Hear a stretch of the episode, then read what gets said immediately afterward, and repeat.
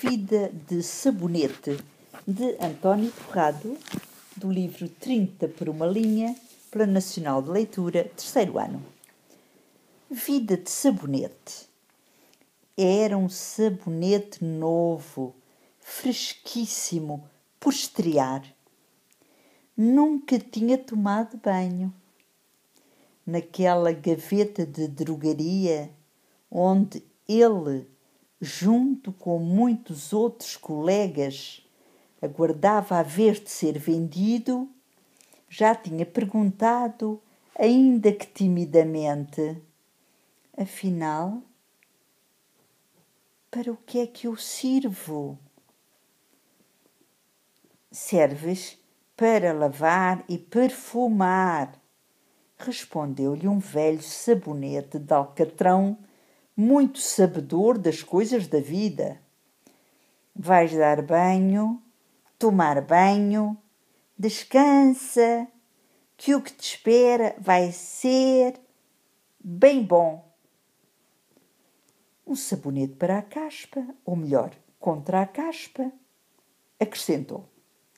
Mas tudo o que é bom também acaba. Era o resingão do grupo. O sabonete novo teve a oportunidade de confirmar as previsões do velho sabonete. Tudo aconteceu como ele dissera. Deu banhos e tomou banhos, escorregou vezes sem conta pelo mármore polido da banheira, conviveu com esponjas, escovas macias e conheceu da anatomia do corpo mais do que um pintor de nus. Mas, redondo que tinha sido, estava agora delgadito. Ainda foi parar à beira de um lavatório, a par de outros tão magros quanto ele. Somos agora sabonetes de lavar as mãos, avisaram-no os companheiros até ver. Tudo o que é bom também se acaba. Lá estava o aviso, de novo a insinuar-se, a dar que pensar. Ele e os outros da saboneteira foram-se desfazendo em espuma. Tudo o que é bom também acaba. O sabonetinho que tinha sido novo, começava a perceber. Até que veio um menino que queria fazer uma caldeirada. No dizer desse menino, caldeirada era juntar numa tigela sobras de sabão e de sabonetes, acrescentar água, remexer com uma cana e, depois da calda pronta, soprar por um canudo bolas de sabão. Subiram pelo ar, atraídas pela luz, rolaram, soltas, leves, felizes, grandes e pequenas bolas de sabão, como gotas ou lágrimas do arco-íris. Voaram, perderam-se pelo azul do céu tudo o que é bom também acaba, mas às vezes acaba bem. E assim acabou esta história e também este livro 30 por uma linha. De António Torrado, Fenómenos de Capoeira. Plano Nacional de Leitura, terceiro ano.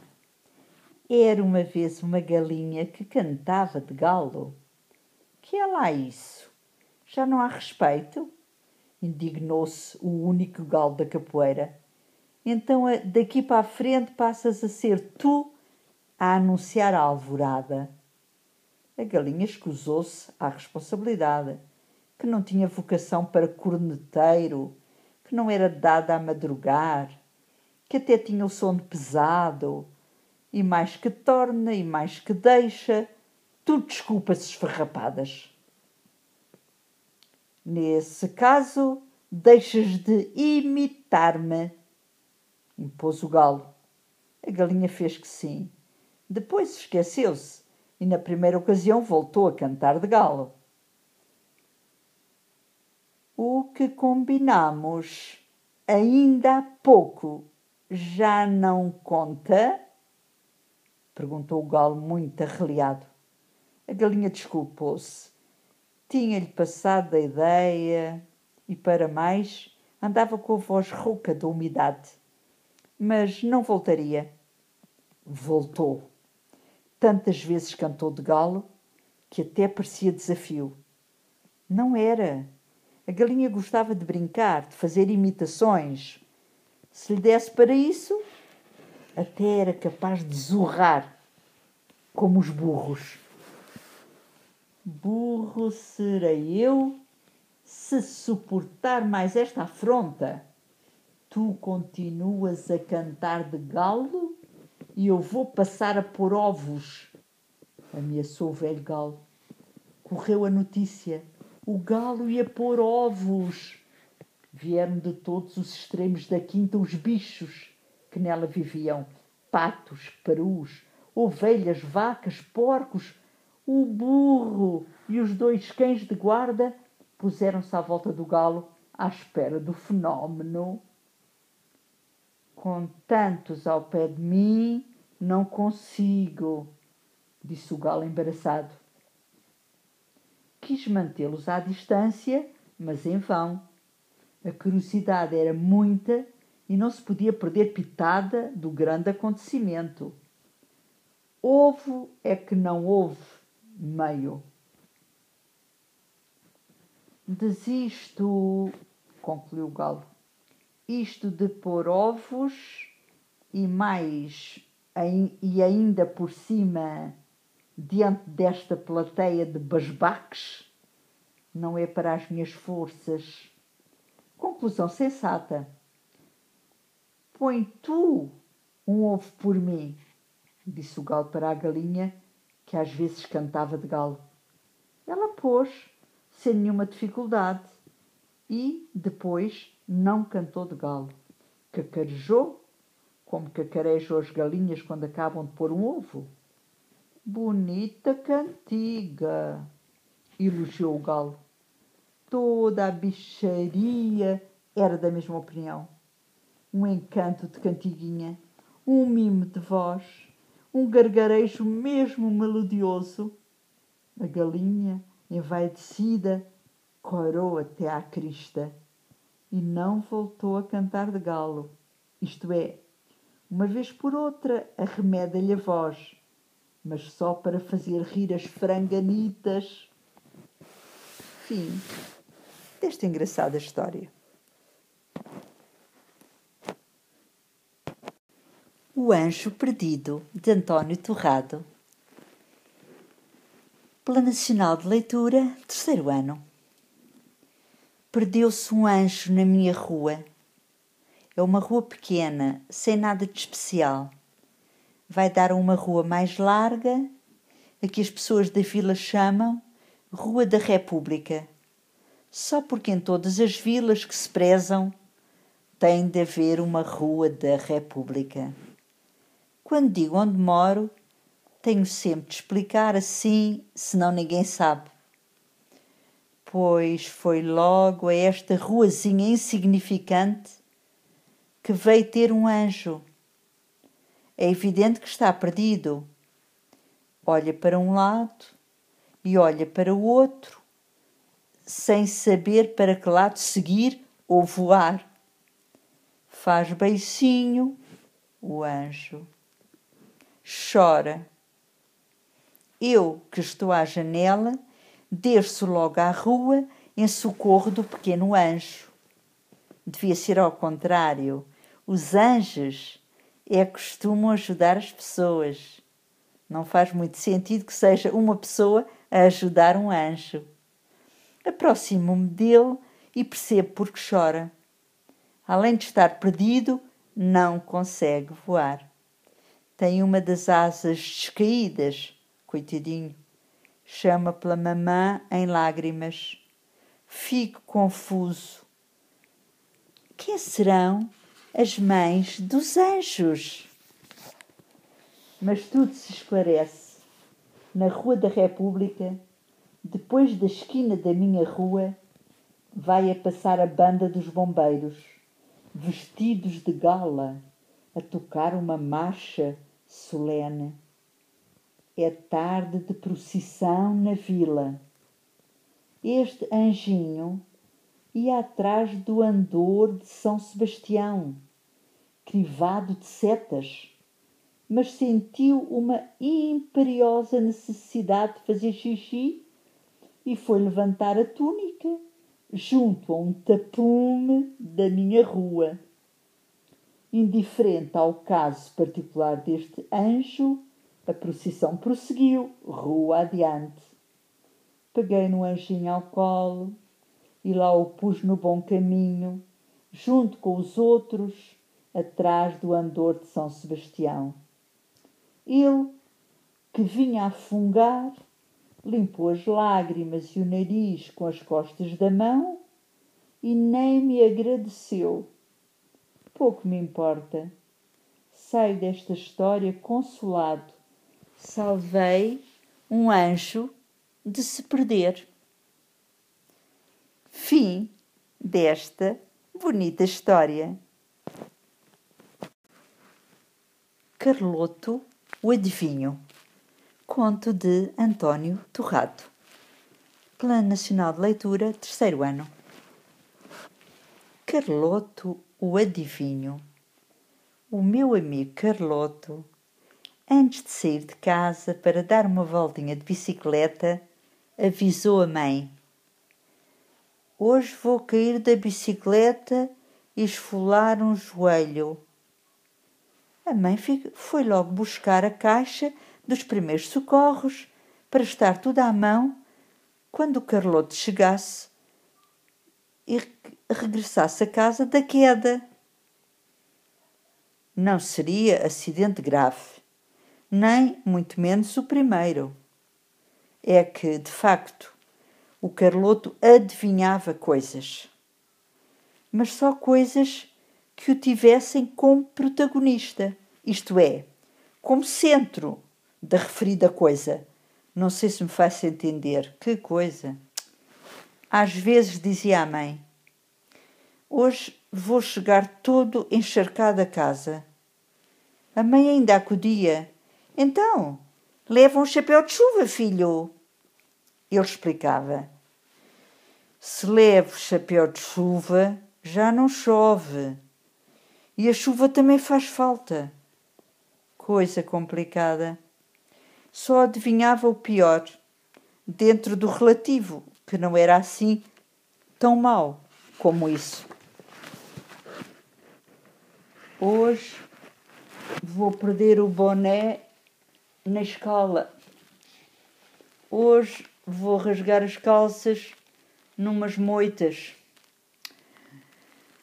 Hoje vou partir os óculos no futebol.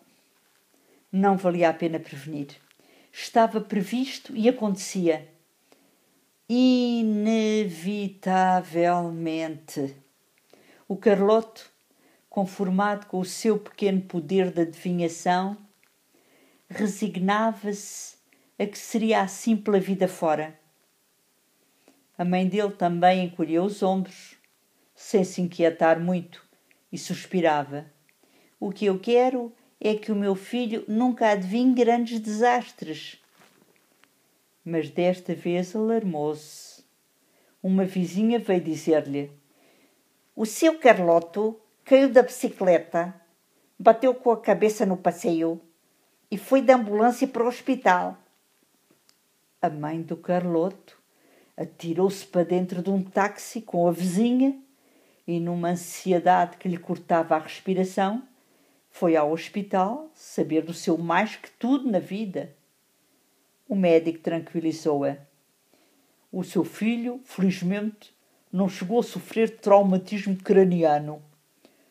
Quando ele andar de bicicleta, recomenda-lhe que use capacete.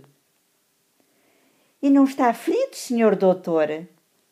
Nada de grave, só esfolou um joelho. Respondeu o médico com um sorriso simpático. A mãe foi ver o Carloto, deitado numa cama e ainda um tanto abalado. Não se lembrava de nada, nem sequer de que tinha adivinhado o acidente, ou parte, o joelho esfolado. Aliás, desde esse dia, fosse do que fosse, talvez da pancada, o Carloto já não conseguia prever nem sequer uma unha partida. Perdera os seus poderes especiais. Uma coisa destas é que o Carloto nunca podia adivinhar. Fim desta engraçada história de Carloto, o adivinho. António Torrado, ilustrações de Cristina Malaquias, 30 por uma linha. Plano Nacional de Leitura, terceiro ano.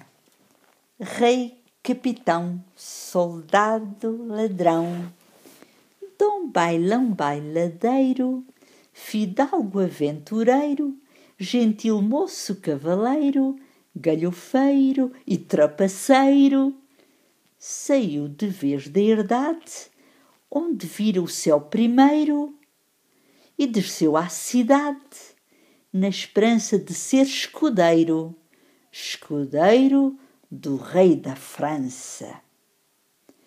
Vinha de pluma enfiada no seu chapéu de aba larga e de gibão de, meni, de merino, muito ancho, muito fino, com pistolão, espada e estoque, toque, toque, toque, toque, montado no serafino. Quem vem lá?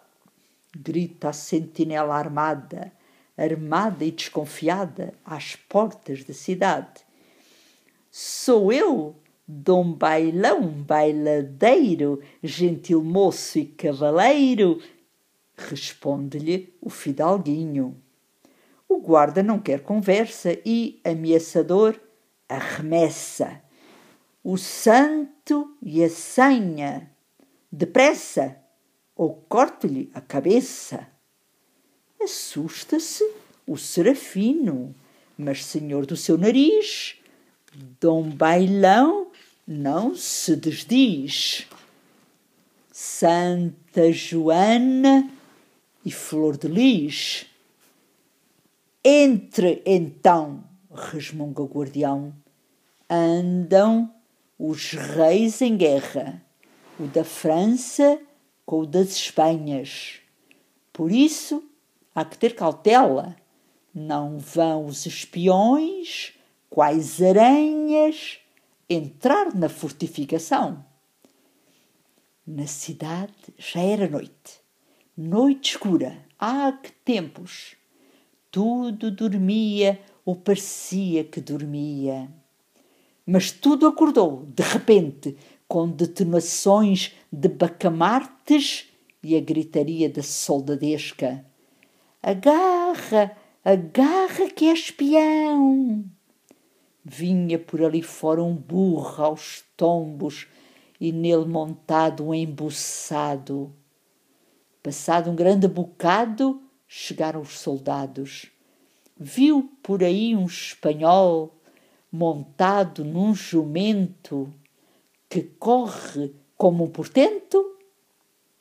Perguntou-lhe um sargento. Vi um burro e um embuçado. Por ali se foi e nem deu as boas noites o malcriado. Respondeu Dom Bailão.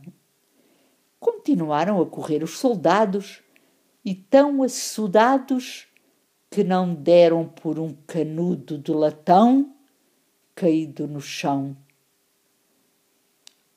Isto era do espião, pensou Dom Bailão e abriu o canudo e espreitou para dentro. Era o mapa da cidade fortificada. No meio estava o palácio, encimado por uma coroa. Setas, três setas azuis, que serpenteavam pelas ruas desenhadas, iam ter ao palácio e rodeavam a coroa. Descobri-lhes os planos para raptar o rei, exclamou Dom Bailão, saltando para o Serafino. Tomou o caminho de uma das setas e foi ter ao palácio. Quero falar com o rei. Não o queriam deixar, mas ele porfiou chegou onde chegou. Quem é o moço e que pretende? perguntou o rei que estava numa festa. Sou Dom Bailão Bailadeiro e abandonei a minha herdade para servir como escudeiro na corte de Vossa Majestade. Aqui deixo à vossa mão, em prova de fidelidade, os projetos de um espião para vos roubar a liberdade. Ah! Soltou a corte em coro. Que ruindade! O rei, emocionado, ajeitou melhor a coroa na cabeça e falou assim: Soldado já tu és, e de muito bom parecer, pois no meio de capitão digo e trepito perdão, e repito capitão, para que toda a gente fique a saber. Tocou a música e os cortesãos bateram palmas. Um deles adiantou-se e pediu ao rei: Vou proclamar o nosso herói, com a permissão de Vossa Majestade, Rei da festa. Ora é esta, respondeu o rei. Perdão, ora é essa. Eis o capitão, Dom Bailão, transformado em rei, com uma coroa de papelão. Rei por umas horas, capitão por uns dias, porque perdeu as esporas e se pôs em cantorias a deshoras quando estava de plantão, provando ser desordeiro e, como cantor desafinado, o bailão bailadeiro passa de capitão a soldado, a soldado corneteiro, passa e já, tá, tará, tá, tá, rei por horas, capitão por dias e soldado quanto tempo. Veio a guerra que tudo varreu como o vento, que tudo queimou como o fogo, que tudo deixou devastado. Pobre bailão bailadeiro, primeiro tão galhofeiro e agora tão maltratado. Um dia, num descampado, vi um cavalo só ossos a pastar erva amarela, sem cela, sem dono, sem destino. És tu, meu bom serafino? Pois era. Reconheceu o cavalo de quem as moscas troçavam, até relinchou de alegria. Por Quantas moedas te compraram nesse estado? Não, não, não foste comprado, mas dado, tenho a certeza, dado e desprezado para ficares nessa magreza. Sendo assim, faço-te meu. Não é cavalo roubado, mas cavalo devolvido, nem é ato de ladrão, mas justa compensação para um triste desvalido. E cá temos Dom Bailão montado no serafino, a passo, devagarinho, bem te conheço trotar e ainda mais o galopar. Vamos fugir desta vida e regressar à herdade que não me fica a saudade do que passo e já passei. Mas, pelo caminho, e ao trote do seu fiel serafino, toque, toque, toque, ainda matutava o fidalgo, aliás, com muito tino. Fui ao cimo e vim abaixo, passei de rei a soldado, pouco estive em capitão e nem sei se fui ladrão. Ganhei tudo o que mereço, volto à raiz, ao começo, qual planta que muito quis lançar ramada depressa. Frutos dei, e nem já sei se só caroço pareço. Mas quem me dera pular deste fim em que tropeço para um novo começar. Ah, quem me dera botar a vida toda de avesso. Fim desta história.